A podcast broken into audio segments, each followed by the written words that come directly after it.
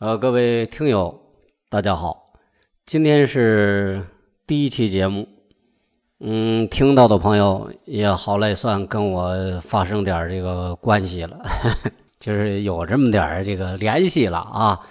呃，喜欢听的话点个关注，然后呢，方便的话给分享一下。那么今天咱们就，嗯，怎么说呢？做生意说这个。吃得好，你再来。对，如果你觉得我讲的还挺有意思，那么您都以后就接着来啊，接着给捧捧场啊。谢谢你们，咱们闲话少叙，今天开始内容。都说这个当代的成功人士的标配是年纪轻轻猫狗双全，但生活在一千多年的唐朝成功人士却膨胀的是丧心病狂。因为他们的标配是后边跟上一群大鹅，什么呀？大鹅，鹅啊！那个贞观十九年，唐太宗讨伐高丽归来，这时候却发生了一件意外的事。因为在这个永安宫里面呀，出现了一只用纯金做的大鹅，唐太宗自然对这只大鹅是十分喜欢啊，当即决定将它收缴到国库当中。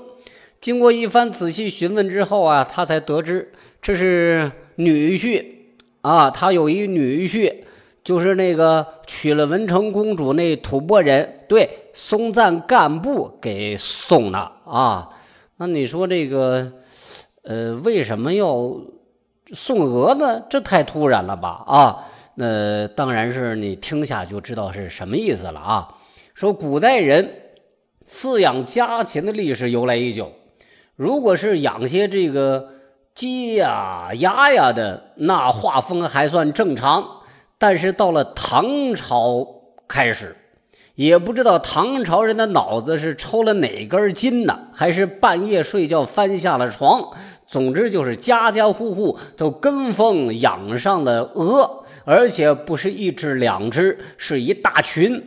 有诗为证啊啊！这个唐朝有个叫姚和的人写了呃一首诗，其中两句是这么的：“有地为栽竹，无家不养鹅。”就说有地的话都栽了竹子的，没有一家不养这大鹅的。作为唐朝普通家庭的日常三件事那就是吃饭、睡觉，那还有一项呢，就是遛鹅啊。在当时的社会风气下，可以这么说呀，你不养几只鹅，你都不敢说自己是唐朝人。甚至在某些地方官府当中，饲养鹅同样是一件非常重要的事情，会专门安排官署的奴婢负责来这个照顾这些鹅啊。说这个鹅，大家都知道，鹅的攻击性极强啊啊。一般成年人完全打不过，对吧？小时候我的屁股上就挨过鹅这个啊，这个给我牵牵了一一嘴啊。说到底啊，作为能和加拿大黑雁齐名的凶狠动物，无数人的童年阴影之一。那唐朝人为什么就喜欢上养这大鹅呢？啊，为什么呢？啊，这就不得不提到周朝了。首先呢，啊。有一件很重要的事我们要了解一下。鹅一开始不叫鹅啊，它是由人类几千年驯化来的某种野禽啊，呃，就是驯化来的。这种野禽叫做什么呢？叫做舒雁。舒就是舒服的舒，雁大雁的雁。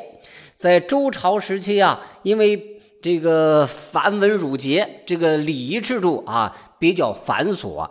男性在这个下聘礼的时候啊，和结婚的时候，都要送出一种不可缺少的礼物，就是宴，大宴。这种礼仪也被称作奠宴。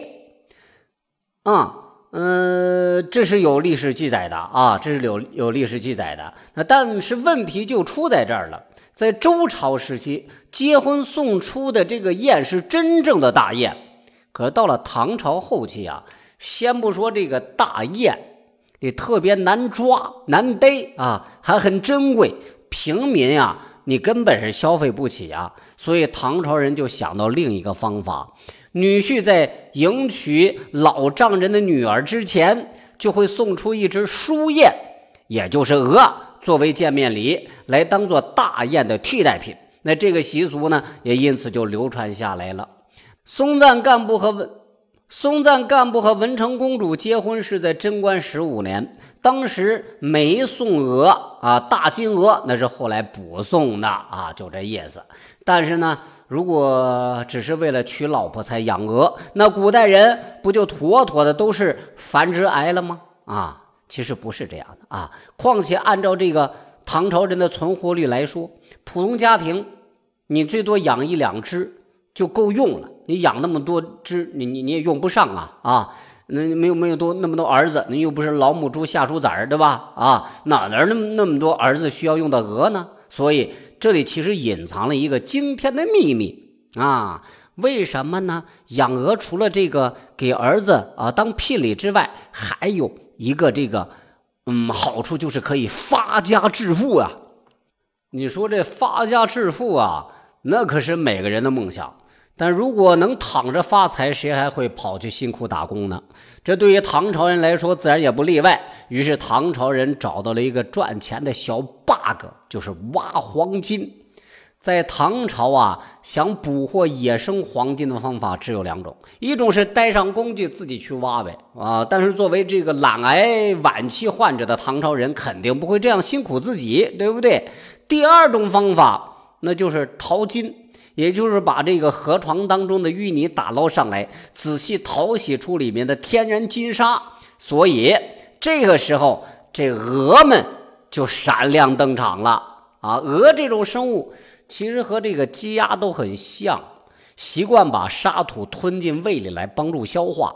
但是鹅习惯游泳啊，所以常常会到河里吞食淤泥。同时，因为淤泥里含有金沙，于是唐朝人就能在鹅拉出的粑粑当中淘洗炼制出黄金，从而走上发家致富的人生。哈哈，你说这多好啊！所以说呢，鹅呀，呃，那么受唐朝人追捧。真的不是没有道理，不仅成为了唐朝人成功人士的标配，还深受许多文人的喜爱。就连那个穷的叮当响的骆宾王，家里也曾经是一个养鹅大户，还写出了《咏鹅》这种接地气儿的诗：“鹅鹅鹅，曲项向天歌，白毛浮绿水，红掌拨清波。”后来啊，这几千年。直至今天，人们对于社会鹅的热情依旧不减，但早已不是因为以上的种种原因，而是因为扬州盐水鹅、红烧绿鹅、鹅掌炖汤、葱炒鹅肝、砂锅啤酒鹅、古法焖鹅、广东绿鹅、三味炖大鹅、南乳酱焖鹅、五味鹅、烧腊鹅、扬州风鹅、明火暗味烧活鹅、老鹅头黄焖鹅、铁锅炖大鹅、潮汕卤鹅、酸梅鹅和传说中飞不出广东的古井烧鹅。啊，这就是一段这个唐朝人和鹅的趣事儿。如果各位啊，您那个听着喜欢，还是我说的啊，给点个关注，或者是您方便的话，给推荐一下啊，给分享一下。好嘞，咱们下期节目再会。